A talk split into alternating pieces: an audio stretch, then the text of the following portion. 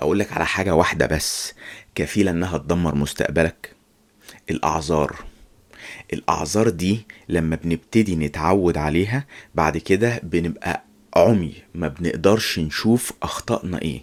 لما يجي واحد يعمل حادثة وبعد كده إيه يروح إيه يدور على عذر يقول لأ أصل الطريق كان آه، زحمة أصل ناس حسدوني أصل أنا كنت نايم أصل ما أعرفش إيه.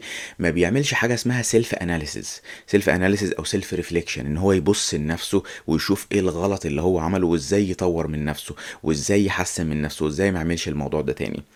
فالمشكلة بقى إيه أحط دي بقى هنا مرة في الحادثة اللي عملها في الشارع مرة تانية مش عارف في, ال... في الامتحان اللي سقطه مرة تالتة في الشغل اللي ما نجحش فيه مرة رابعة في في صاحبه اللي, اللي هو بيقول إن هو بيكرهه عشان غيران منه. بتيجي أنت بقى خلاص جواك أنت أنت تمام ما بتغلطش ما فيش أي حاجة فيك آه كل الناس هي اللي غلطانة. مع بعد كده بقى مع الوقت بيحصل حاجة بقى عندك اسمها lack of accountability. يعني انت ما بتبقى شخص غير مسؤول عن نفسك. ال accountability دي هي اللي بتخليك تعمل حاجة اسمها self analysis إن انت تبتدي تدور جواك وتشوف إيه الغلط اللي عملته علشان تطوره وما تغلطش نفس الغلطة دي تاني. ال self analysis دي اللي هي ال- الأساس اللي هيخليك تقدر تشوف مشاكلك فين وتطورها. والخطوة دي هي الأساس بتاع إن أنت تبقى أحسن في المستقبل. لأن أنت عمرك ما هتبقى أحسن في المستقبل من غير ما تطور في نفسك. وعمرك ما هتعرف تطور في نفسك غير لما تعرف تطور في إيه. ما أنت مش عايز تروح تطور في حاجة already متطورة. عايز تطور في المشاكل. وعمرك ما هتعرف المشاكل اللي عندك إيه من غير ما تعمل self analysis إن أنت تقعد وتفكر وتشوف أخطائك إيه وإيه اللي عملته وإزاي ممكن تطور منها والكلام وعمرك ما هتعمل self analysis لو أنت مش شخص accountable اللي هو شخص مسؤول عن نفسه وبيشيل المسؤولية وعمرك ما هتبقى شخص accountable لو انت دايما بتستخدم excuses فشايف اللفة طويلة إزاي؟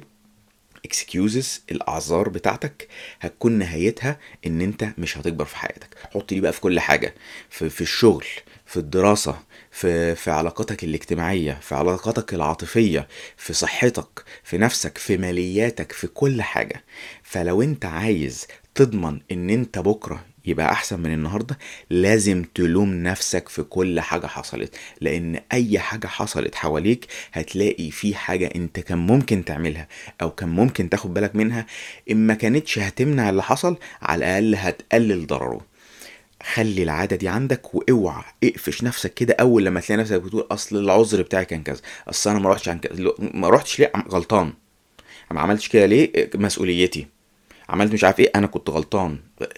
غلطان. غلطان في إيه؟ خلاص بقى أنت كده دي البداية. عرفت غلطان في إيه؟ بعد كده عرفت غلطان في إيه؟ هوقفه. عرفت غلطان في إيه؟ وقفته. هبتدي هبقى أحسن هبقى أحسن. كل بقى إيه؟ المنافع اللي بعدها هتيجي. فالخلاصة هنا إيه؟ خلي بالك من الأعذار. وأسوأ أعذار هي الأعذار اللي إحنا بنقولها لنفسنا مش الأعذار اللي بنقو... اللي بنسمعها. دي أسوأ حاجة. تاني أسوأ أعذار هي الأعذار اللي بنسمعها من اللي حوالينا. في ناس ساعات بيبقى حوالينا بيحبونا بيحاولوا يساعدونا فبي إيه بيبقى عايزين يهونوا علينا. مثلا نيجي نغلط نغلط ون... ويحصل لنا مشكلة فيقول لك خلاص يا ابني ما تقلش على نفسك. أكيد اللي حصل ده عين وصابتك. أكيد اللي حصل ده مش عارف أصلك كنت تعبان ساعتها أصلك ما أعرفش إيه ساعتها. الناس دي برضو في الظاهر بيحاولوا يفيدونا بس هو في الباطن بيأذونا. لأن إحنا لو ابتدينا نسمع للكلام ده وابتدينا نقتنع بيه ابتدى خلاص بقى يعني. طيب يعني أنا أغير من نفسي ليه؟ ما هي كانت عين وصابتني. صح؟ مفيش حاجة أعملها بقى. أما إن شاء الله ربنا يكرم المرة الجاية العين ما تصيبنيش. فأنت هتلاقي نفسك إيه؟ بتشيل إيدك من اللي ممكن تغيره علشان تبقى أحسن. فخلي بالك لأن إيه؟ الناس دي برضو زي ما قلنا وبيبقوا أقرب الناس لينا لأن هو نيتهم كويسة. بس هو في الظاهر ويعني الفعل اللي بيعملوه ده فعل يعني فعليا مدمر. فخلي بالك من الأعذار. الأعذار اللي بتقولها لنفسك الأعذار اللي حواليك بيقولها بيقولها لك واللي بتدخله في دماغك. ودايما دايما دايما أي حاجة تحصل اقف فكر أنا عملت إيه؟ أنا كان ممكن أعمل إيه أمنع الموضوع ده؟ أنا كان ممكن أعمل إيه أخلي النتيجة أحسن؟